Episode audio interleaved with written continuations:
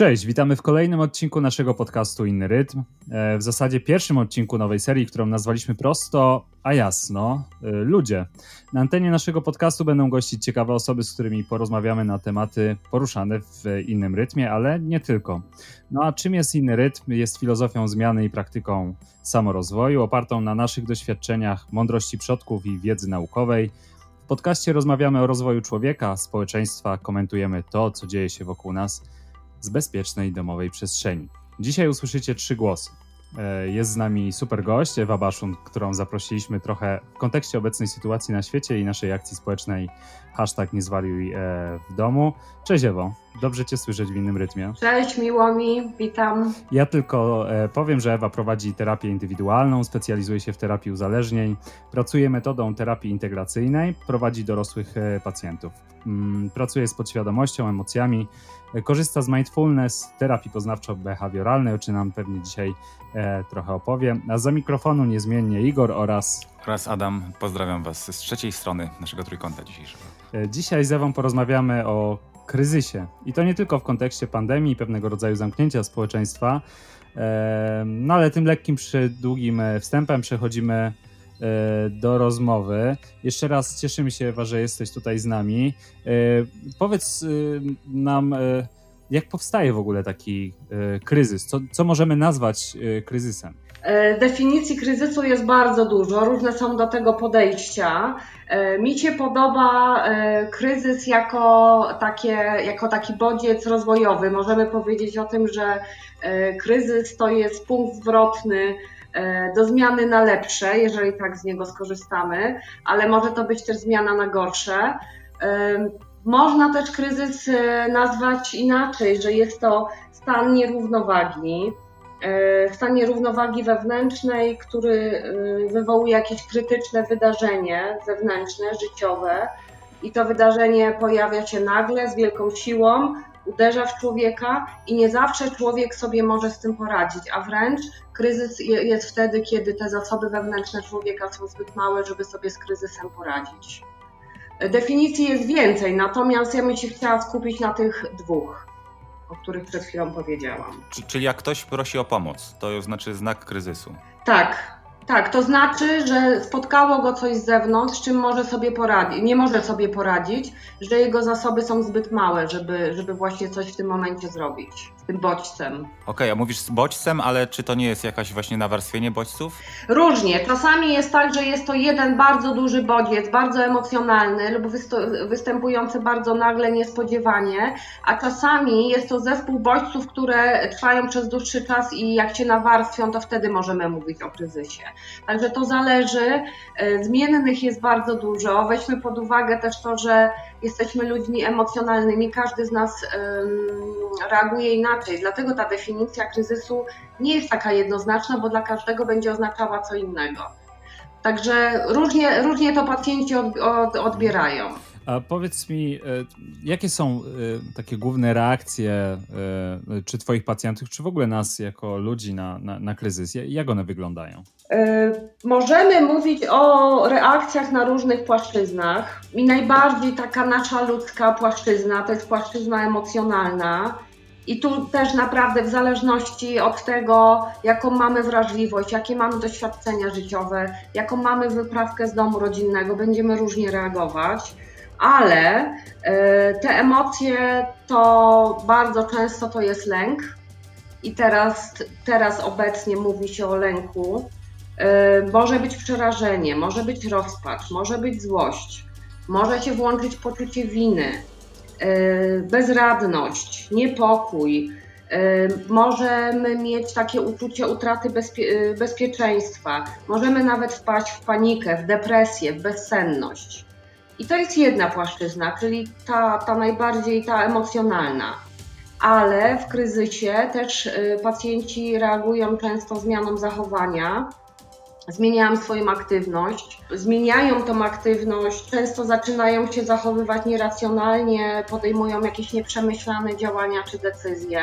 Mogą się odezwać działania nieracjonalne, takie jak spożywanie alkoholu, zażywanie zwiększonej ilości leków, palenie, narkotyki, mogą się zdarzać wybuchy emocjonalne, wybuchy gniewu, płaczliwość, zmiana komunikacji z najbliższym otoczeniem, najbardziej tutaj kolokwialnie mówiąc obrywa to najbliższe otoczenie. I też może czasami pacjenci przychodzą i mówią, zmieniła się moja, moja taka fizjologia, moje ciało się zmienia, moje ciało reaguje i wtedy bóle takie psychosomatyczne, wysypki, problemy z oddychaniem, co paradoksalnie teraz może być mylone z objawami koronawirusa, mhm. utrata apetytu albo nadmierny apetyt. No i w obecnych czasach też zmienia się nasza ta sfera poznawcza, często wpadamy w taki stupor, pacjenci mówią, że nie są w stanie podjąć decyzji, nie są w stanie wymyśleć, logicznie myśleć, zastanowić się co zrobić, mają kłopoty z koncentracją, mają koszmary senne, także tych objawów jest naprawdę cała seria i one występują albo wszystkie naraz, albo oczywiście się mieszają, to zależy od człowieka. Chciałem zapytać, w jaki sposób możemy my siebie sami zdiagnozować, czyli w jaki sposób coś nam się powinno w głowie zapalić, że, że, że przekraczamy swoje kompetencje i że wiadomo, że jak mamy te objawy psychosomatyczne i one są natarczywe i są ciągłe, no to daje nam to do myślenia, ale często ludzie jakby wpadają w taką hipnozę, autohipnozę, nie wiem, takiego właśnie e, braku świadomości, że coś się z nami dzieje. Jak, jak można sobie to zaprogramować, żeby się obudzić we właściwym momencie? Jeżeli ktoś jest bardzo, tak jak powiedziałeś, w takiej, w takiej, ja to nazywam iluzji, to trudno mu będzie zauważyć, bo sam przed sobą będzie udawał, nic się nie dzieje. Ale to też jest element kryzysu, czyli udawania, nic się nie dzieje, jestem w szoku, udaję, wypieram. Ale jeżeli ktoś ma choć trochę kontaktu ze sobą, to zauważy przede wszystkim, że jest inaczej. To powinno zwrócić uwagę, że pojawiła się na przykład emocjonalność, wybuchowość, płaczliwość, że ktoś przestał spać, zaczął jeść albo przestał jeść, zmiana zachowania. Także najłatwiej zauważyć, że coś się zmieniło. Druga sprawa, że pojawił się dyskomfort.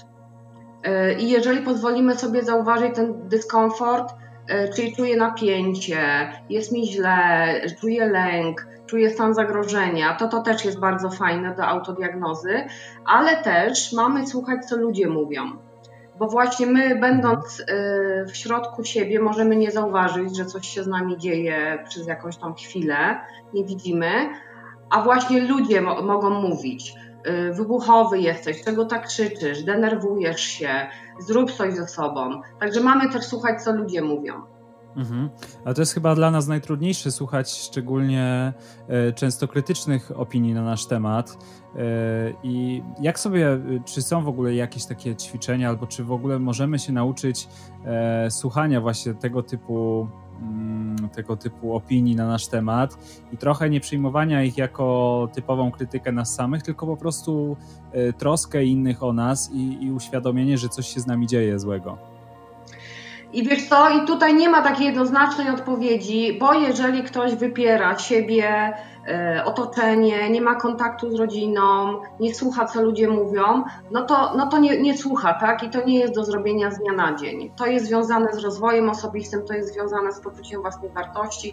Bardzo często w uzależnieniach jest tak, że ludzie mówią, coś musisz ze sobą zrobić, przesadzasz z alkoholem na przykład, a ludzie to wypierają. Także tutaj nie ma dobrej odpowiedzi, bo jeżeli ktoś nie słucha, nie chce słuchać i sam przed sobą udaje, no to, no to jest w iluzji i już do momentu, aż dosięgnie tak zwanego swojego przysłowiowego dna, że jednak stwierdzi, no nie, no jednak naprawdę coś jest nie tak.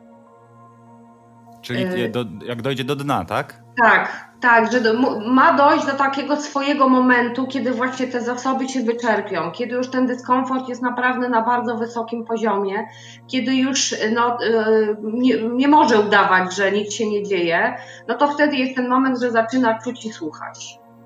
A wcześniej to jeżeli ktoś nie ma rozwiniętego poczucia własnej wartości i będzie opinię innych traktował jako tylko i wyłącznie krytykę i będzie się na przykład obrażał, no to tutaj właściwie nie ma dobrego rozwiązania. To wypiera i już. Mhm. Okej, okay, ale w takim razie jak my możemy sobie z tym poradzić? Jak może wyglądać nasza interwencja? No bo powiedzmy, dostaliśmy wiele opinii i głosów na ten temat, że zmieniliśmy się, że zachowujemy się inaczej, jesteśmy bardziej porywczy, szybciej się denerwujemy. I, i co w takiej sytuacji? Czy od razu e, dzwonimy do lekarza, czy najpierw próbujemy sami się zdiagnozować i ewentualnie spróbować sobie pomóc sami? Mhm. Ja proponuję tak, na początek oddech, każdy ze sobą i właśnie wziąć oddech i zastanowić się, co ja czuję, co się dzieje, jakie myśli się pojawiają, co ja mam w tej świadomości. Drugi krok to jest rozmowa z bliskimi osobami, czy z rodziną, czy właśnie z przyjacielem, czy z przyjaciółką. Kolejny krok, no to jest internet i różne blogi, informacje, artykuły, których zresztą teraz jest bardzo dużo na temat tego, co się dzieje, jakie są fazy kryzysu, co się dzieje z naszym umysłem, jakie są metody re- relaksu. Także też można jak najbardziej merytorycznie samemu się dokształcić, zdiagnozować i sobie pomóc. A dopiero któryś tam kolejny krok to jest pomoc czy psychiatry nawet, czy psychoterapeuty. Ale spokojnie wcześniej można siebie posłuchać i przede wszystkim rozmawiać. Bardzo dobre są rozmowy z bliskimi, bo to, bo, bo to jest jak terapia, tak? Wygadanie się. Jak coś w sobie dusimy i to wypowiemy, to już czujemy ulgę, to już się układa w głowie i to już jest co najmniej połowa sukcesu. Także bliscy. Dobrze, wiesz, mieć bliskich, tak? Albo dobrze ufać im, bo często jakby tutaj są sytuacje, się nawarstwiają jakieś i, i ludzie no już od dawna nie rozmawiają z bliskimi e, i tym bardziej nie ufają, bo w, to są w jakiejś tam e, spirali wzajemnych wyrzutów albo no różne są historie, nie? W, w... Tak, tak. Są zależności, są, y, są złości. Y, y, bardzo często y, rodzina coś mówi, a osoba reaguje właśnie albo złością, albo obrażeniem, albo przyjmuje to jako krytykę i nie ma rozmowy, nie ma bliskości. Dlatego teraz na przykład w dobie koronawirusa bardzo dużo się mówi o tym, o przemocy w domach, o przemocy wobec dzieci, o, o tym, że uaktywniają się uzależnienia. Mówi się o tym, że właśnie ludzie sobie nie radzą, że wpadają w emocje, bo nie ma bliskości, nie ma, nie ma tego porozumienia. Także tutaj taka, koronawirus może być takim w sumie dobrym bodźcem w takim znaczeniu, że możemy tak się rozejrzeć i przejrzeć i zobaczyć, no, że nie jest dobrze, że albo nie mam z kim porozmawiać, albo ta rozmowa jest nerwowa, albo reaguję właśnie złością na to, co ludzie mówią. Także koronawirus ma dobre strony, bo może doprowadzić do czy autoterapii, czy do zgłoszenia się na terapię, do zauważenia w ogóle, że coś jest nie tak. Także tutaj w sumie można powiedzieć, że ma swoje dobre strony koronawirus. Tak, no na to próbujemy w ten sposób spojrzeć. A czy my możemy zaobserwować, że zbliża się ten przysłowiowy kryzys do nas i czy możemy się na niego w jakiś sposób przygotować?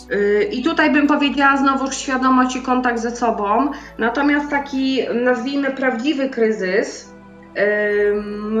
w znaczeniu kryzysu sytuacyjnego, to na to nie jesteśmy w stanie się przygotować, bo on przychodzi znienacka, dotyczy, może dotyczyć wszelkich zdarzeń losowych, sił, sił wyższych, jak właśnie teraz mamy, koronawirus jest uznany jako działanie siły wyższej, tak nie jesteśmy w stanie tego przewidzieć, ale to, co możemy zrobić, to już wcześniej, zawsze żyć dobrze, podnosić poczucie własnej wartości, podnosić energię, dobrze się odżywiać, być fizycznie sprawnym i wtedy, jak przyjdzie kryzys, to nie wpadamy w niego tak jak śliwka w kompot, tylko, no, tylko mamy szansę działać, dosyć szybko odzyskać to takie racjonalne myślenie. Tutaj może warto powiedzieć y, o fazach kryzysu w kontekście tego, jak my na niego mhm. reagujemy. Y, pierwsza i druga faza są to takie fazy, y, w które jak wpadnie osoba nieprzygotowana, to może się pogrążyć i być w tych fazach przez lata. O to chodzi. Pierwsza faza to faza szoku. Tak jak powiedziałam, kryzys najczęściej przychodzi znienacka. Uderza z dużą siłą, nie jest przewidziany, nie, nie możemy dokładnie się przed nim obronić czy przygotować. I tutaj charakterystyczne jest, no tak jak nazwa wskazuje, że jesteśmy w szoku, że zaprzeczamy, nie wierzę, że to się stało, chcę się obudzić i chcę, żeby to była nieprawda. Pozornie osoba zachowuje się racjonalnie, a tak naprawdę w głowie ma chaos, ma pobudzenie, zachowuje się nieracjonalnie, występuje taka nadruchowość, biega, robi coś. Tak jak tutaj w dobie koronawirusa widzieliśmy takie nadmierne zakupy paniczne albo wypłacanie z bankomatów, lub też osoba wpada w taki bezruch, odrę- odrętwienie czy stupor taki. I to jest pierwsza faza szoku. I tu no to jest po prostu faza kryzysu. Mniej czy bardziej przygotowana osoba będzie tą fazę szoku przeżywała. Natomiast im bardziej osoba jest rozwinięta, im bardziej jest świadoma siebie, im wyższe ma poczucie własnej wartości, tym ta faza szoku przebiega łagodniej i trwa krócej.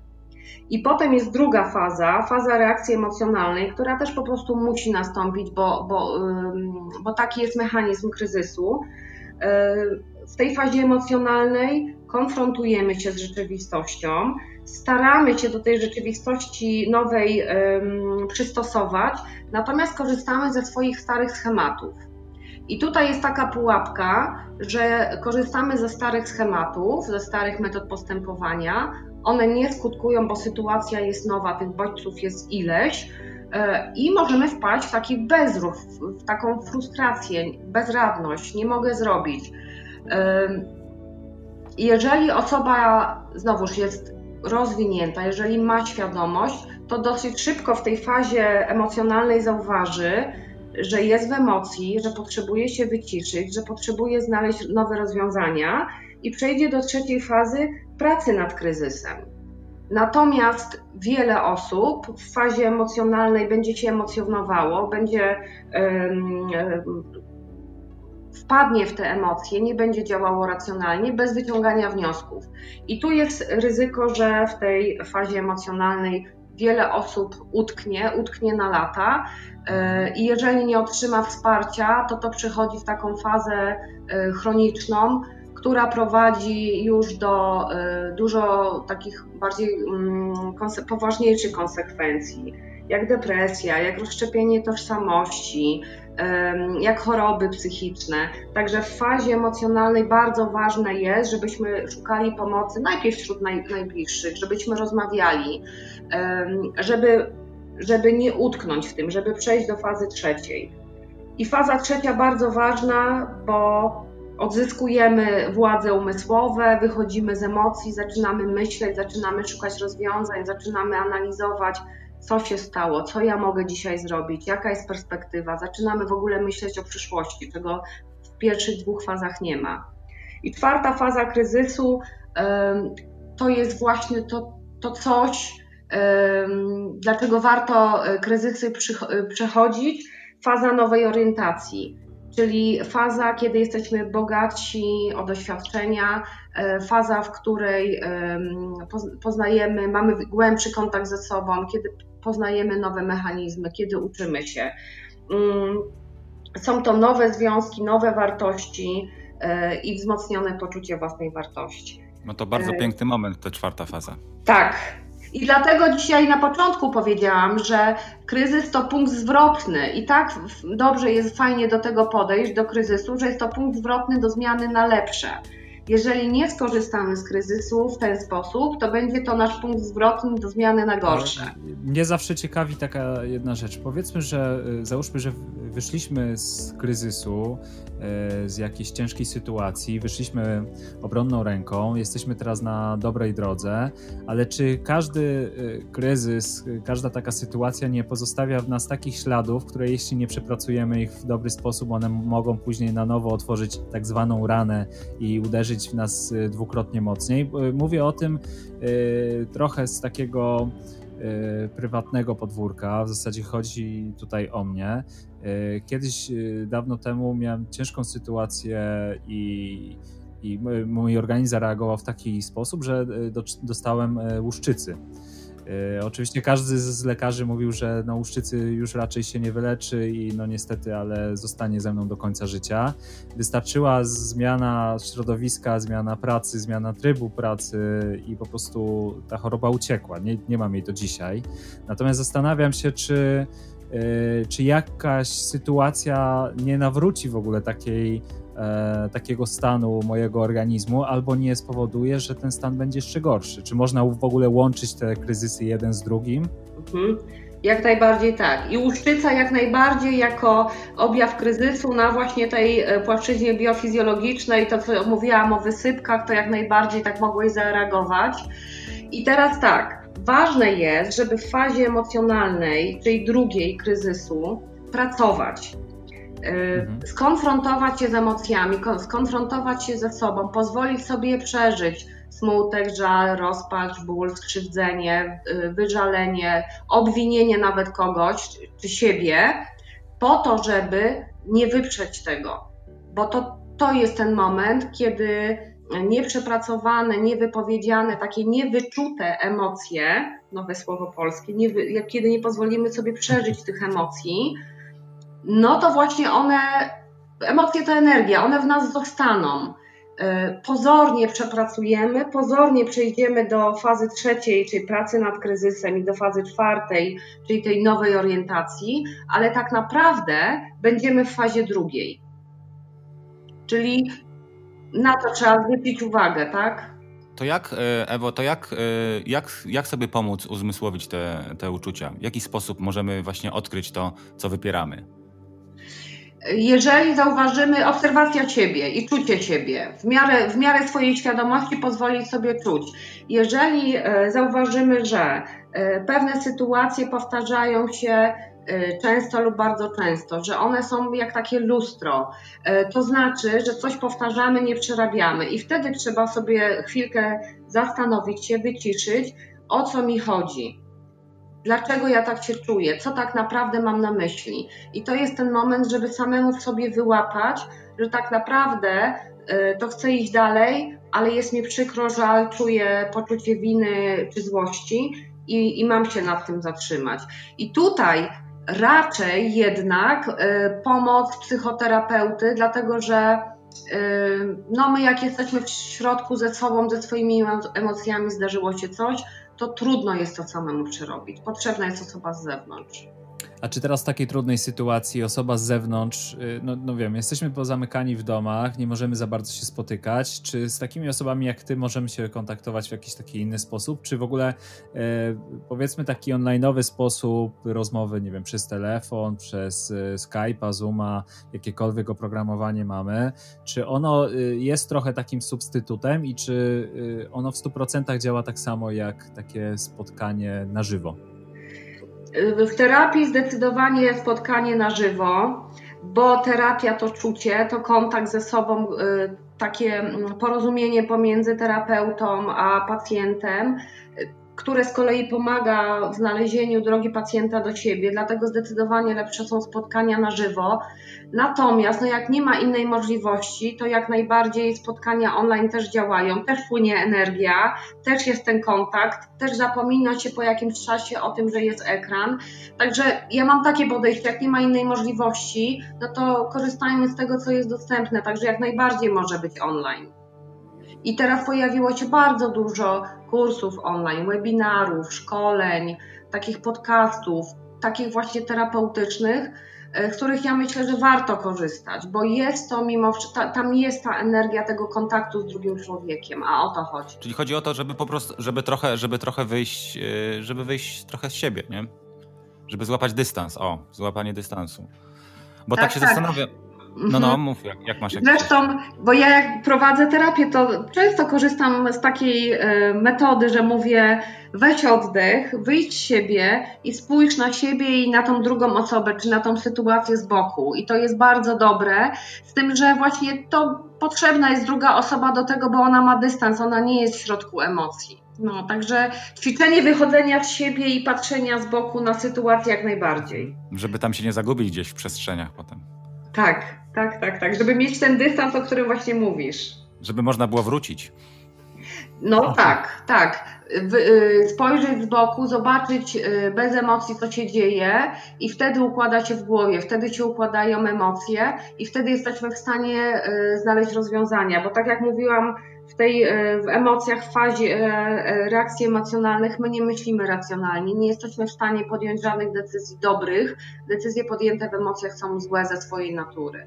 Dlatego ten dystans jest potrzebny. To wszystkim życzymy tego dystansu. Ewa, ja mam dwa pytania do ciebie. Pierwsze jest takie e, związane z e, tym, co się w tej chwili dzieje i naszym sposobem na radzenie sobie z kryzysami i wszelkimi problemami. E, wspomniałaś tutaj o kursach e, online'owych i ja się zastanawiam, czy wszystkie kursy są dobre, i, a jeśli nie, a podejrzewam, że nie wszystkie kursy są dobre, to jak, e, jak możemy odróżnić te dobre kursy od tych złych? Bo wyobrażam sobie, że niektóre mogą nam zrobić więcej krzywdy niż pomóc. Tak, to prawda.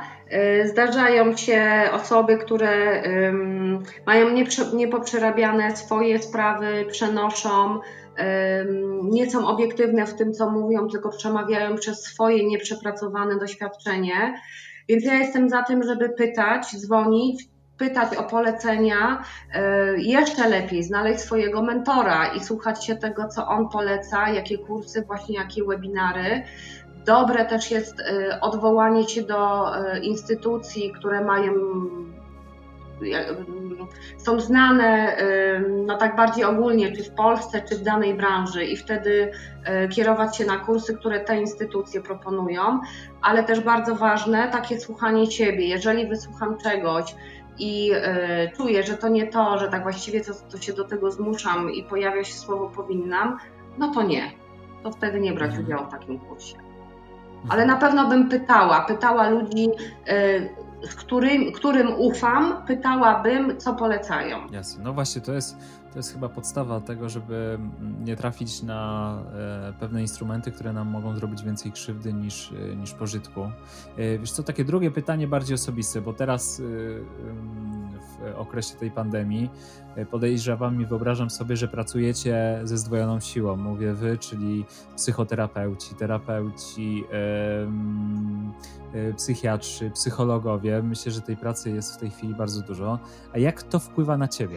Jak, ten, jak ta cała sytuacja i jak podejrzewam, że wzmożona yy, ilość yy, gości w twoim gabinecie, no w tej chwili wirtualnym, jak wpływa na, na ciebie i na twoje zdrowie? To mnie zawsze ciekawiło, czy psychoterapeuta jest zawsze tą najzdrowszą osobą, wręcz takim mentorem, który zawsze sobie ze wszystkim poradzi. Psychoterapeuta jest człowiekiem, także y, też, y, też tak jak ja, jak najbardziej jestem narażona na, na, na kryzys, na bodźce, na emocje. Y, zaobserwowałam u ciebie i fazę szoku, i fazę reakcji emocjonalnej. Y, y, mam tego świadomość. Nie wiem dokładnie, jak robią inni te psychoterapeuci, natomiast praktyką jest to, że my również jesteśmy na terapiach, że my mamy swoje takie superwizje. Ja o sobie mogę powiedzieć, że raz w miesiącu jestem na takim, no, no, na takim grupowym spotkaniu, gdzie przerabiam i swoje rzeczy, i, i przypadki pacjentów, i też tam są, jest taka część rozwojowa. Natomiast teraz szczególnie zwróciłam uwagę, zwracam uwagę na to, żeby zabezpieczyć siebie, czyli takie moje metody w sposób energetyczny. Korzystam czy z piramidy, czy, czy palenie świec, czy pewne rytuały, które tutaj mam, pewne zachowania, które mają właśnie mnie zabezpieczyć, mnie ochronić przed tą energią, która przychodzi z zewnątrz, teraz w takiej zdwojonej sile. Natomiast jak najbardziej terapeuta też człowiek, też czuje, też czasami ma gorszy dzień.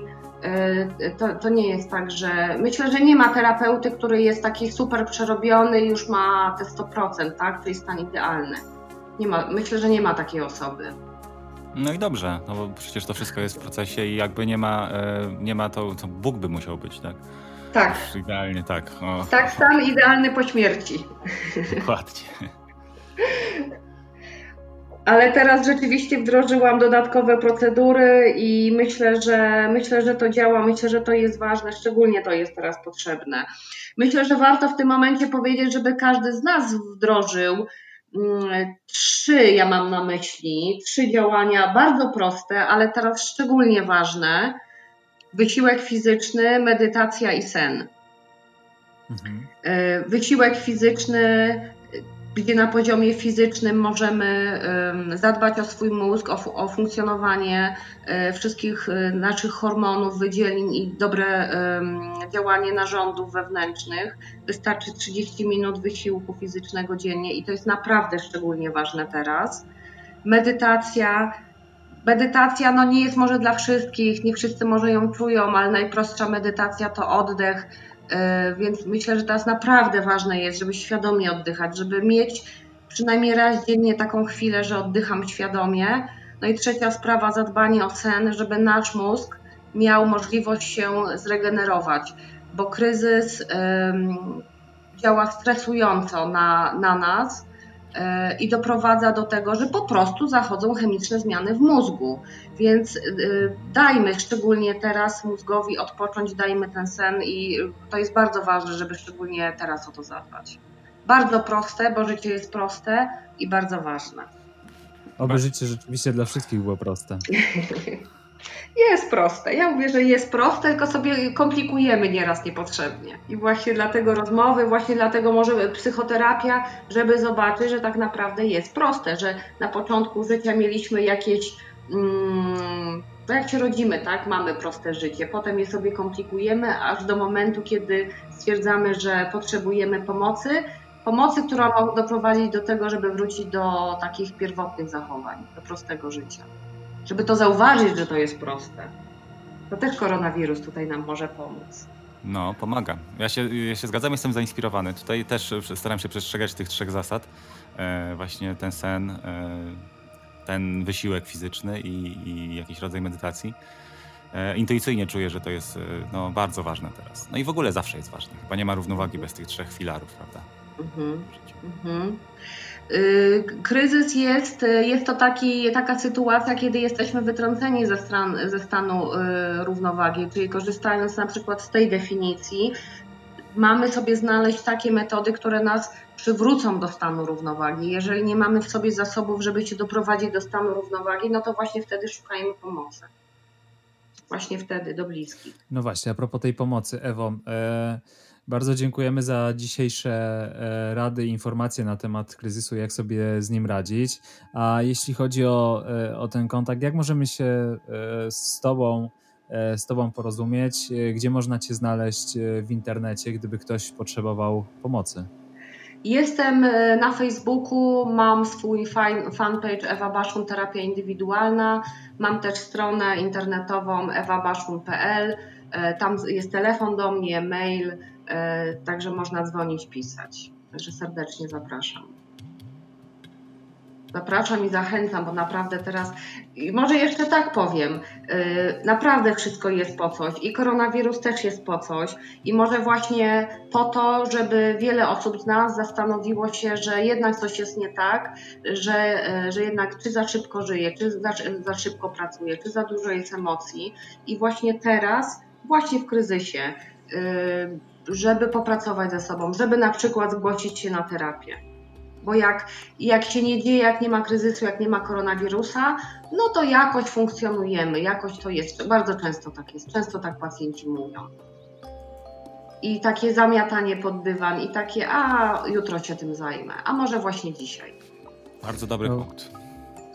Dokładnie. Y- Jeszcze raz, Ewo, bardzo ci dziękujemy za, za dzisiejszą rozmowę. Mamy nadzieję, że i wam spodobały się, tak, spodobała się taka nowa forma e, rozmowy jeszcze z innymi osobami, bo my z Adamem możemy rozmawiać i rozmawiać, rozmawiać, ale e, poznajemy też e, punkt widzenia e, innych, często mądrzejszych od nas e, osób. E, Ewo, życzymy ci wszystkiego dobrego i, i do zobaczenia, mam nadzieję, e, już niedługo. Dziękuję serdecznie, też życzę wszystkiego dobrego i zdrowia, psychicznego również. Pozdrawiamy, tak, w zdrowiu. Pozdrawiam. Dziękuję. Wszystkiego dobrego. Dzięki. Cześć, na razie, hej.